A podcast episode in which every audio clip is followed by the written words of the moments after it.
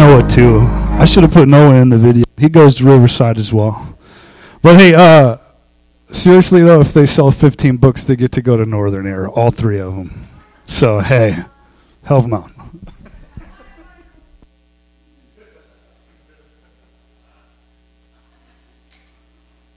Oh.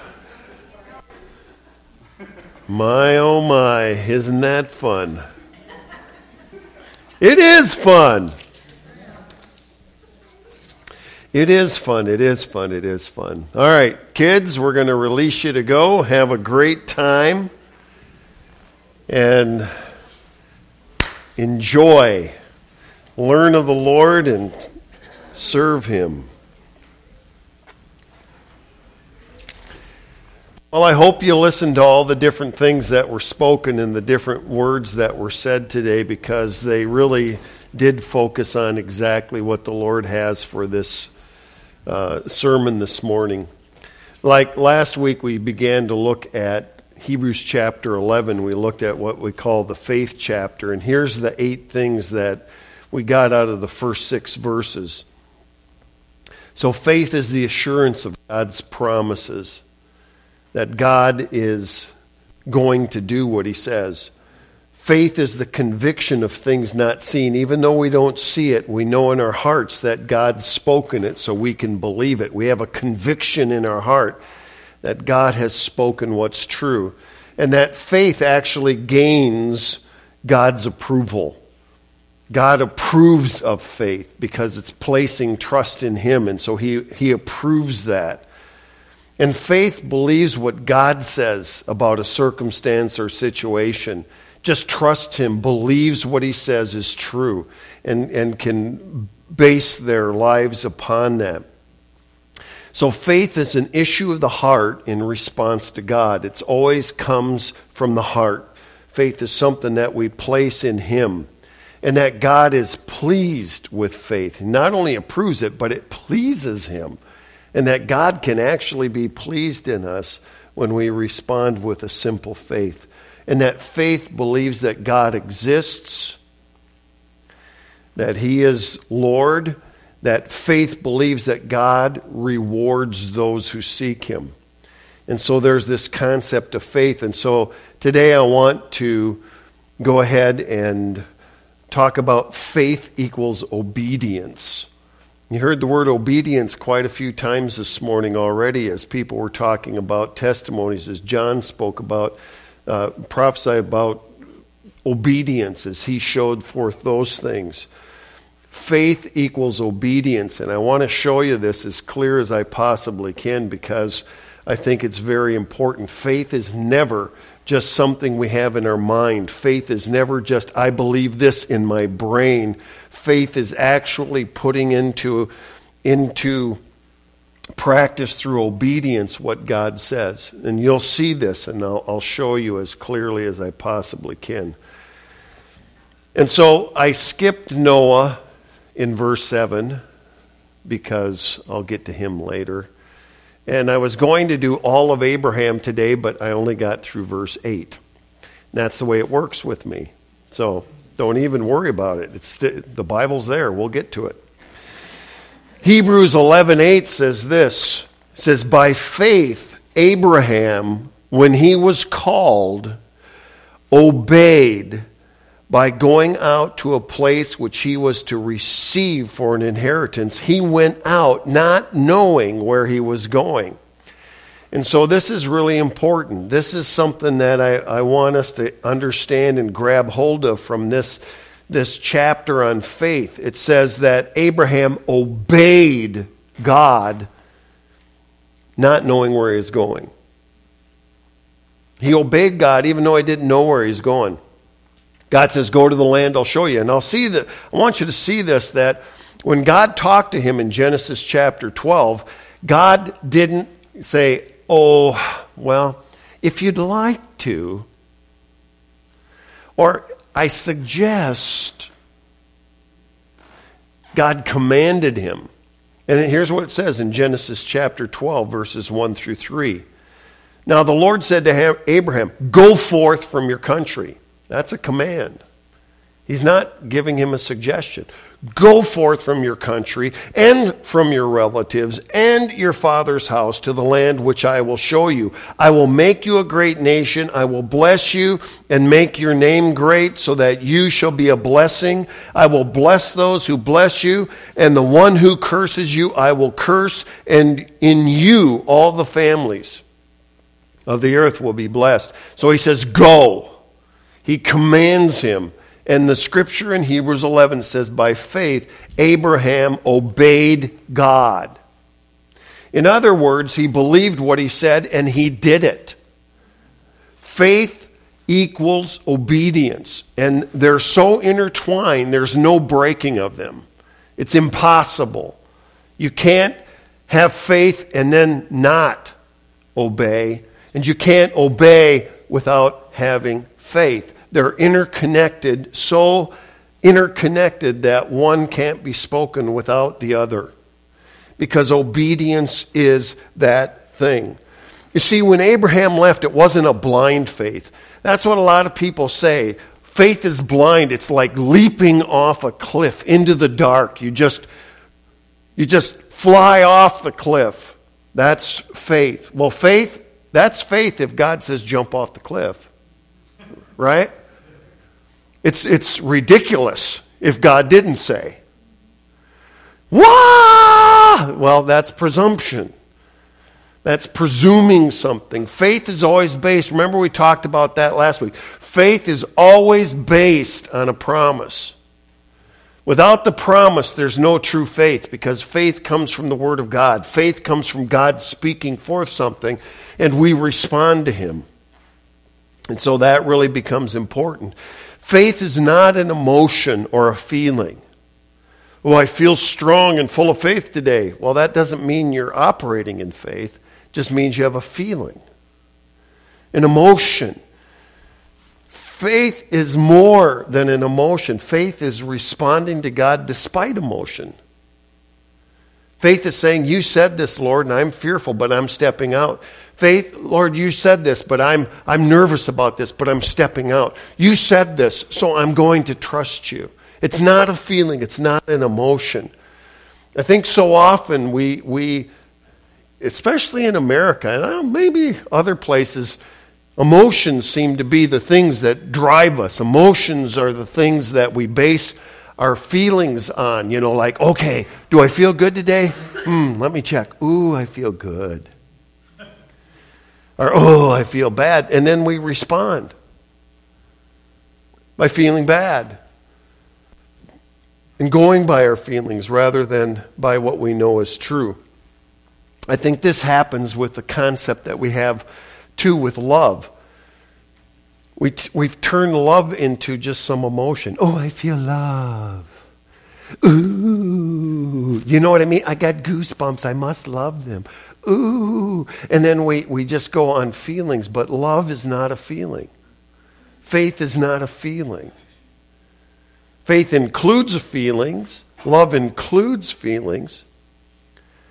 You guys haven't heard me say this one for a while, so I'm going to say it again because I, that Don Francisco song, you guys know it. Come on. I say it a hundred times.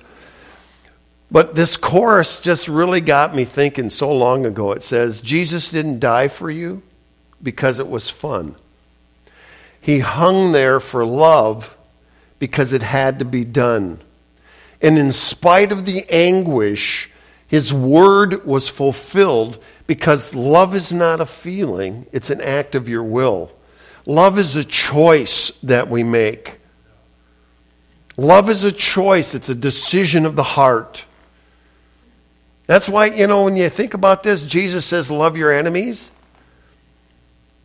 Do you think he means have goosebumps? Ooh, I just love you. You know, does that, do you think that's what he's talking about? He's talking about show love, what I say is love, to your enemies. You minister life to them, even if they're opposed to you. And that's what Jesus did. And so there's this idea of faith then. Faith is this feeling but faith isn't a feeling, it's an act of your will. Faith is responding to God. Faith is being obedient to the call of God. That's what it talks about here. By faith, Abraham obeyed, not knowing where he's going. I have no idea, no clue. God finally brought him into the land and showed him where it was and said, This is the land I'm going to give you.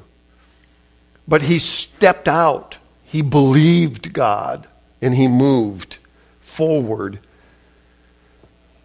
So I'm going to show you this connection between faith and obedience.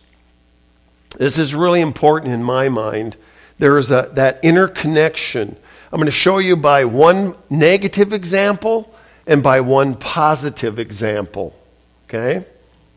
So the negative example comes from the children of Israel. Remember, we talked about them last week. They wandered in the wilderness because they didn't believe God. They wandered in the wilderness because of their disobedience. So they, they didn't follow after God. They grumbled against Him. They complained against Him, it said 10 times. And so there's this idea of not entering in. So go to Hebrews chapter 3 verses 9 and 10, and I want you to see the interconnection of this about unbelief and disobedience. Look for those words as we read this. So, Hebrews chapter 3, now we're in the middle of a discussion, but he's explaining this. I kind of set it set you up that it was the children of Israel who died in the wilderness. It says, In whom did he swear that they would not enter his rest? So, who did God say that? It says, But to those who were disobedient.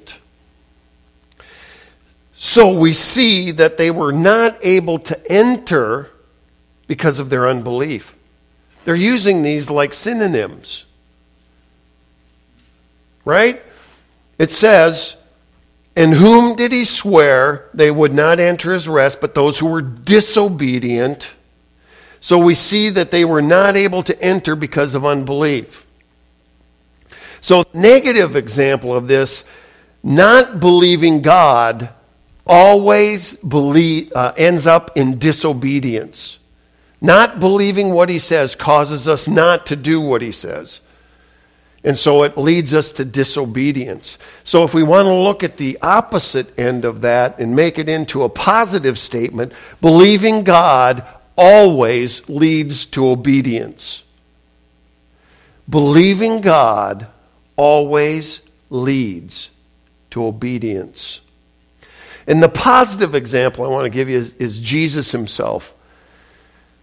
And I know sometimes, sometimes when I use Jesus as an example, I hope you don't do this. Well, that was just Jesus. That was just Jesus. He's the Son of God, of course. Of course, he's going to do everything right. Of course, he's going to do it perfectly. Of course, what do you expect? But I'm me. Well, I want to remind you that Jesus Christ came as a man, born of a woman, born under the law, okay? He came the same way that we are, and he limited himself to exactly what we have.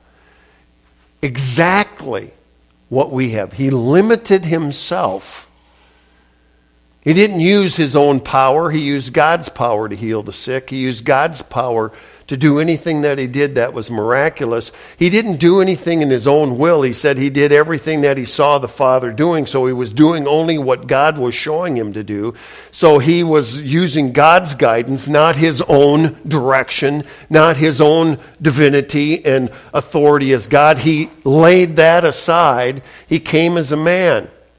And I'm going to show you how this works. It's very interesting. And uh, so when I'm using Jesus as an example, he came as a human being to show us how to walk with God and that it's possible. And the only reason it's possible is by the power of God in us. We've been cleansed from our sin when we come to know Him. Now we have the ability to walk in the power of God through the anointing of the Holy Spirit, the same Holy Spirit that was upon Jesus. So we have that same ability, and I think you'll see that as we go through these passages of Scripture that we're going to talk about. But Jesus is, a, is an example of a man who walked by faith. But I have to tell you this faith in itself is not valid until it's tested. Faith must be tested. to assure its validity.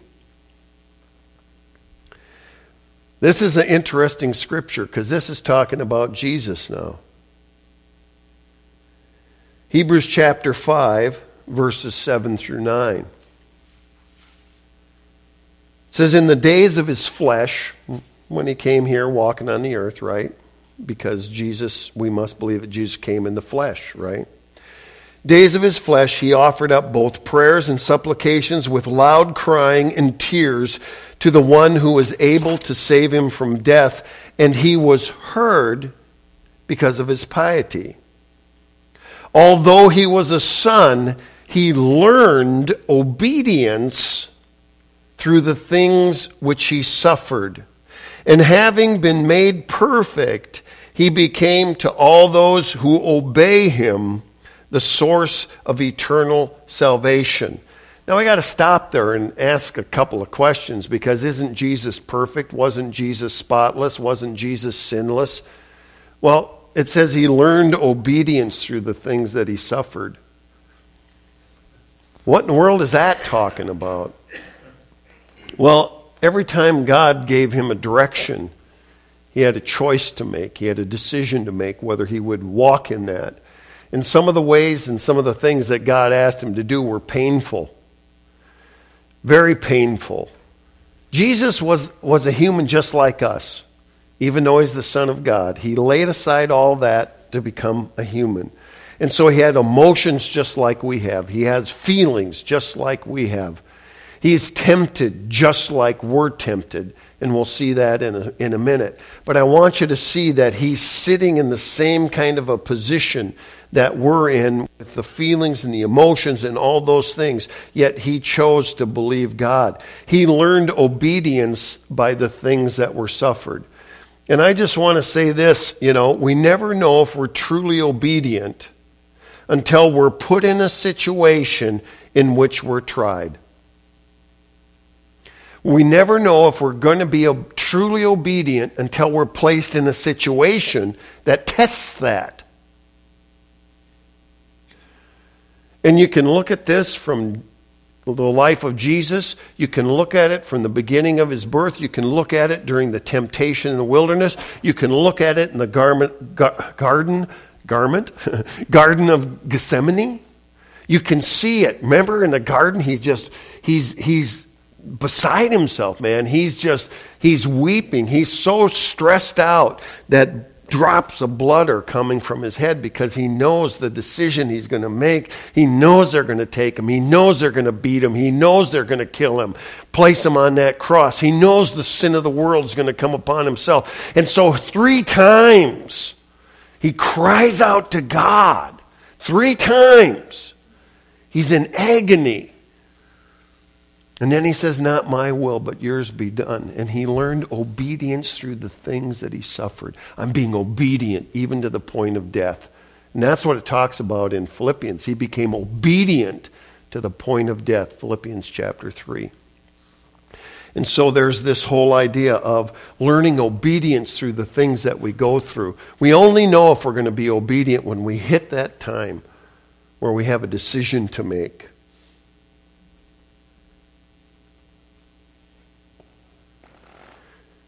Matthew 4 1, I want you to see this because this is super important in my mind. If you think Jesus just went out into the wilderness willy nilly and that the devil just came to seek him out, I want you to know what the scripture says. In, in Matthew 4 1, it says, Then Jesus was led up by the Spirit into the wilderness to be tempted by the devil. It's the Holy Spirit who led Jesus into the wilderness. It's the Holy Spirit that led him there to be tempted by the devil. You see, one of the first things as Jesus was baptized and he was recognized by God, this is my beloved Son in whom I'm well pleased. The very first thing that takes place is that the Spirit takes him into the wilderness. Now he's the anointed one, he's the one who has been proclaimed the, the, the one who takes away the sins of the world. Here's the Lamb of God, John says, who takes away the sins of the world. He's been proclaimed, he's been declared, but now he has to be tested. His true self has to be tested. It's so the Holy Spirit really the word it says here led is driven. He was driven into the wilderness by the Spirit so he could have a confrontation with the enemy. God never tests us so that we'll sin. Anytime we're placed in a test by God, it's so that we overcome and prove who we are in Him. It's the devil who tempts us to sin. God never tempts us to sin. God never tests us so we'll sin.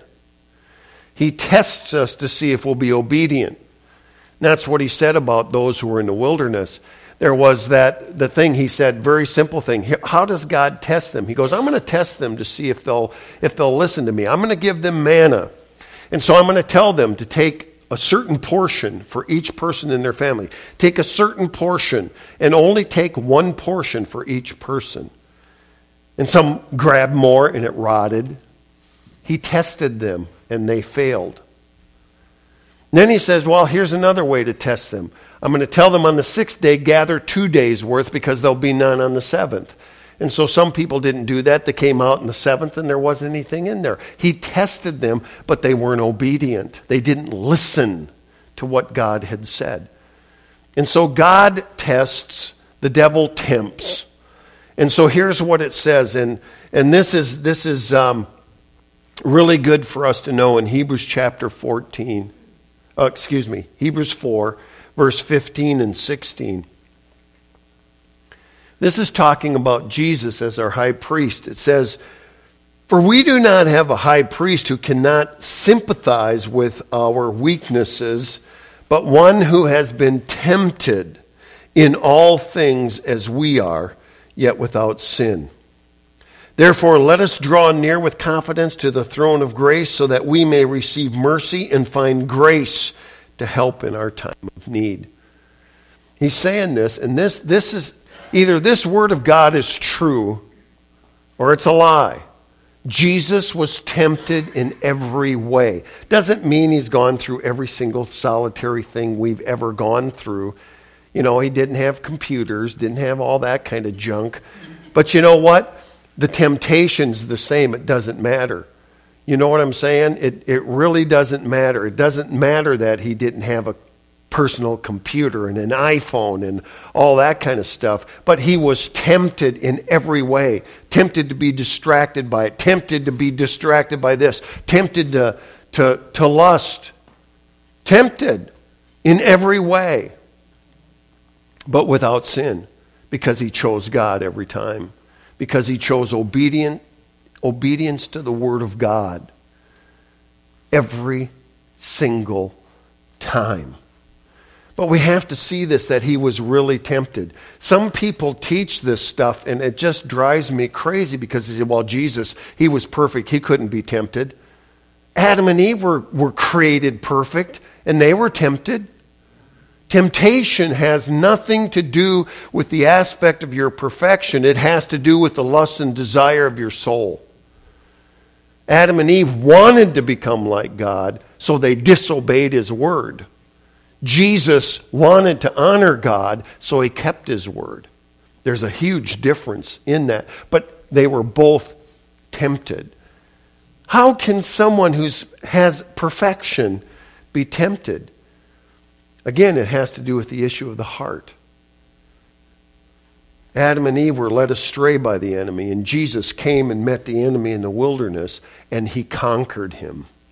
He overcame him and resisted him and stood against him in every aspect.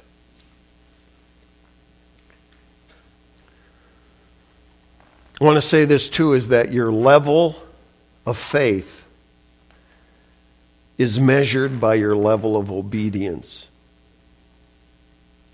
Your level of faith is measured by your level of obedience.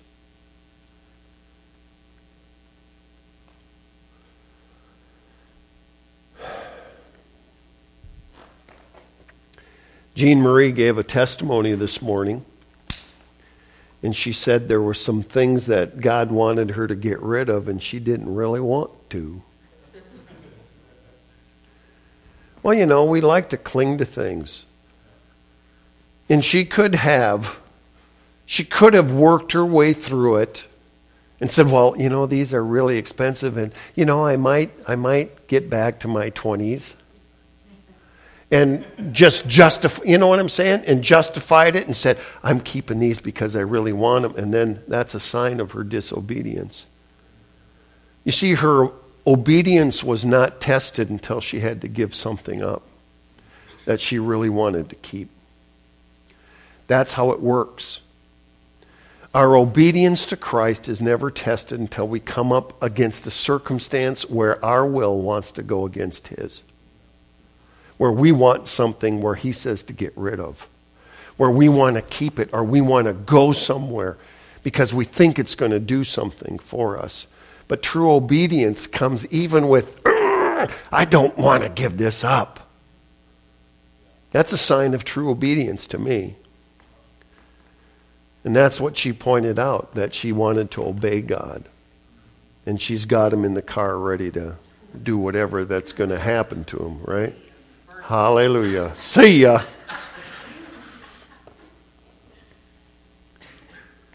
That's, that's obedience. No, I don't want to, God, but because you said. Jesus said, I don't want to go through this, but not my will, your will. And it says, that even though it says he despised the shame, he endured the cross for us and to be obedient to the call of the Father. I'm telling you, obedience is so important because it's a measure of your faith. You know, there are those that I think misrepresent the Word of God so strongly. I remember watching a guy on TV. I used to like him. I, well, I like his teaching. He's a good teacher. I'm not going to tell you who he is, but he's a good teacher. But he started going insane and started going on this. Once you say this little prayer, then you're saved and that's it. You don't have to live a life. You don't have to do anything. You can, you're saved. And it doesn't really matter.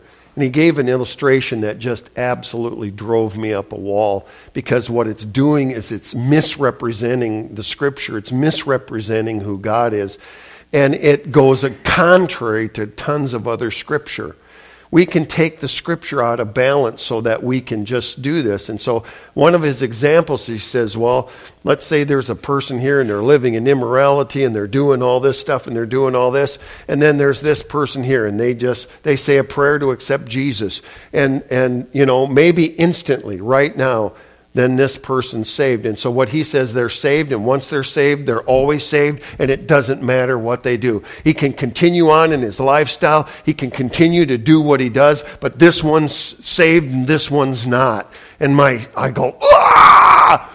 How about do not be deceived? God is not mocked. Whoever does these things will come under judgment. It talks about it. A simple prayer that's stated is not faith in Jesus Christ. You can pray a prayer a hundred times and not have your heart changed and not be obedient to the truth. And I just think of what John said. He says, Bring forth fruit worthy of repentance. If you come to Jesus Christ and there's no change in your lifestyle, then you have to ask yourself, Have I truly come to Christ in faith because you can't be a believer in Christ and just continue in your path of sin.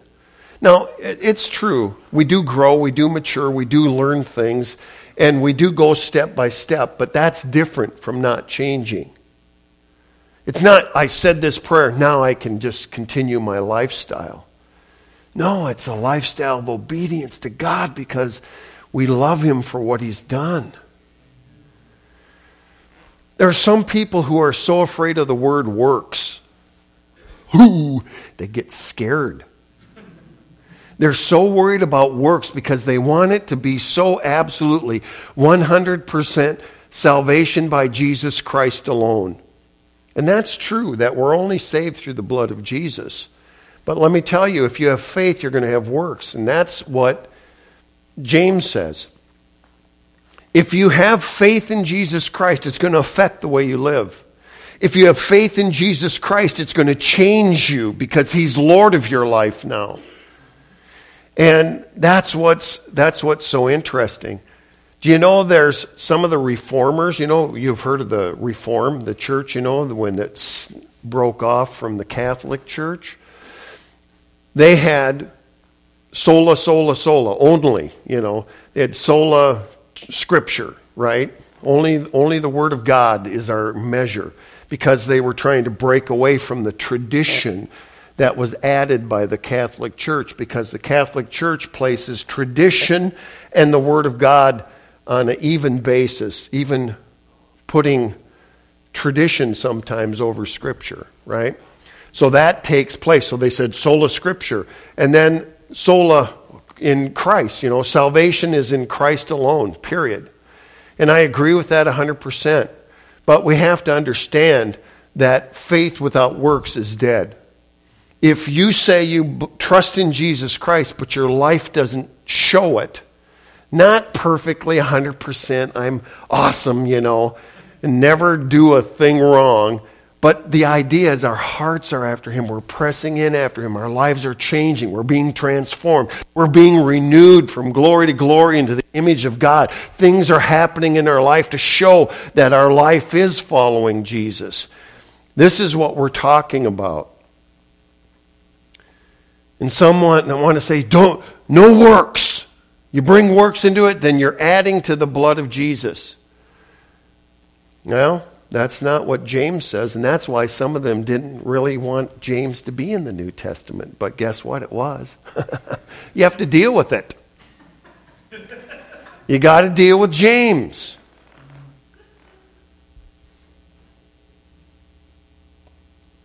We're saved by faith in Christ alone, but a faith in Jesus Christ obeys the Word of God. Now, listen to what it says James chapter 2, verses 17 through 26. It says, Even so, faith, if it has no works, is dead. It's not a true faith, it's a dead faith. A faith without works. I just think you could almost use the word obedience because the obedience to God is what the works are, right? We're obeying. It says God created us for good works. It's part of who we are as believers. We do good works. Not to get saved, but because God has saved us and created us for these good works. So the good works are evidence of our faith, evidence of our belief in Christ. Uh, the things that we do show forth that we have a faith in God. And so it says here, even so, faith, if it has no works, is dead, being by itself. But someone may well say, You have faith, I have works. Show me your faith without the works, and I'll show you my faith by my works. And he says this He says, You believe that God is one, you do well. The demons also believe and shudder. You know, they don't have faith, but they believe. right? He says, But are you willing to recognize, O foolish fellow, that faith without works is useless? Faith without obedience is useless. He says, Was not Abraham our father justified by works when he offered up Isaac his son on the altar? We haven't looked at that yet. That's still in Hebrews after this, verse 8. But he says, Didn't he offer up his son by faith? And Hebrews tells us that he believed that God was able to raise him from the dead because God had made a promise. It was through Isaac, period. Him. And then God says, I want you to sacrifice him. He says, God, Abraham believed God would raise him from the dead. He would kill him, and then God would raise him from the dead because he said, Isaac. That's amazing. It's incredible. And because he went and he raised the knife and he said, Stop! Because now I know that you believe in me. His faith had to be put into action. You say, well, doesn't God know everything? We still have to respond. So he had to give them that opportunity to say, No, I'm not doing it, God. I'm disregarding what you said. But he says, I'm, I do not understand this. I don't get it. I'm going to do what God has told me to do. And then God will raise him from the dead because God gave me a promise. And so when he had this up, he said, Stop. Now I know that you truly believe in me, that you truly trust in me. It's amazing how that works. Verse 22 says, You see that faith was working with his works. Because he believed God, so he did his works. It, faith was working with his works. And as a result of the works, faith was perfected. In other words, your faith cannot be perfected unless you respond to what God says. Faith isn't a belief in the mind. Faith isn't just a belief in the heart. Faith is an acting on the Word of God, acting on His truth, and bringing it to bear in your life.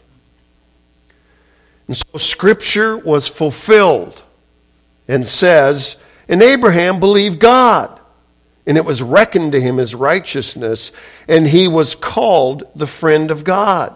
So you see that a man is justified by works and not by faith alone. It's never been that way where you just, well, I just believe. I believe in Jesus. How many people have you met? I believe in Jesus. I believe in God. I believe, I believe, I believe. Are you following him? Are you being transformed by him? Have you put your faith into practice? So believing God's not a mental assent. Believing God is receiving by faith what he says and acting accordingly to his call and purpose in your life. It says, in the same way, was not Rahab the harlot justified by works when she received the messengers and sent them out by another way? What's proof of her faith?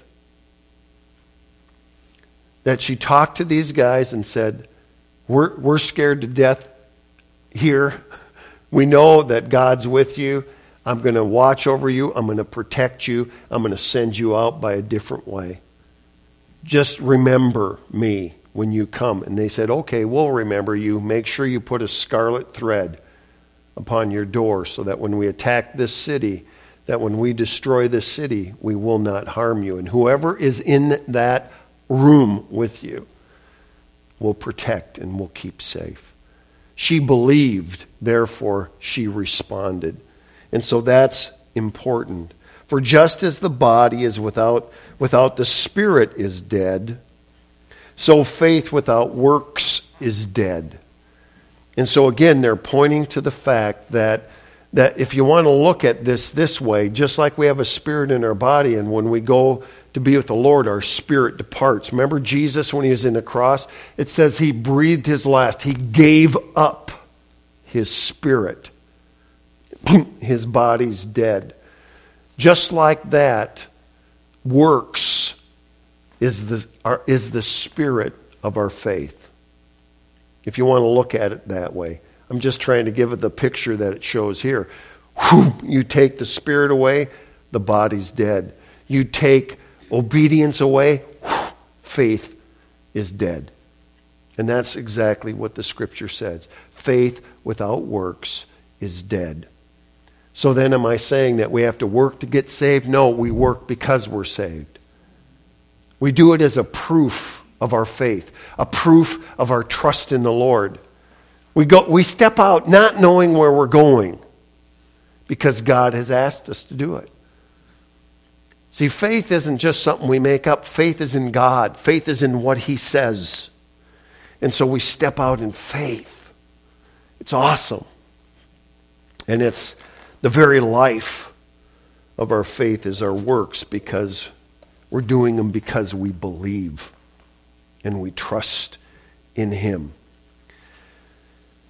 So let's go over it. And here's the final things here faith equals obedience, hand in hand. There's no, you can't separate faith from obedience. Because you take away either one, you'll have unbelief or you'll have disobedience. Faith and obedience go hand in hand. And then faith is tested when we're tempted to go against God's ways. That's when there's temptation. That's where we're tempted. But here's the great thing faith is perfected when we choose God's way. Our faith is strengthened, it's perfected, it's brought to wholeness when we do it God's way. And then faith is proven through our obedience. When we obey God, we prove that we believe. And then the final thing is faith without obedience is dead. So I love how we had all these wonderful testimonies talking about obedience and John giving word about obedience and all those things because God's just underlining for us that He wants us to be a people of faith who walk in obedience to Him and to His ways. Telling you, His ways are always the best. You can't outdo God's ways. You can't. And it's when we try, that's when our life starts crumbling. That's when things begin to fall apart when we try to do it in our own strength, in our own way, to get the same things that God has promised and so freely given to us. So, Lord, we just thank you for the incredible greatness of your splendor, your majesty, your goodness, your greatness. You're a God who is amazing. You give us your love, your compassion, and your mercy. You pour it out upon us in ways that are so incredible. Your goodness and your mercy are new every morning, and you give unto us so freely all the wonderful things that were purchased through Jesus Christ. I just ask, Lord, for our faith to just increase in the sense of just that when you speak, we say yes. We can struggle because Jesus struggled. But ultimately, he said yes, and ultimately, may we say yes. And Lord, may your faithfulness shine through in our lives. As we say yes, open up your gates of glory and help us, Lord, to walk in your ways, to be pleasing to you in everything we do. In the strong name of Jesus. Amen.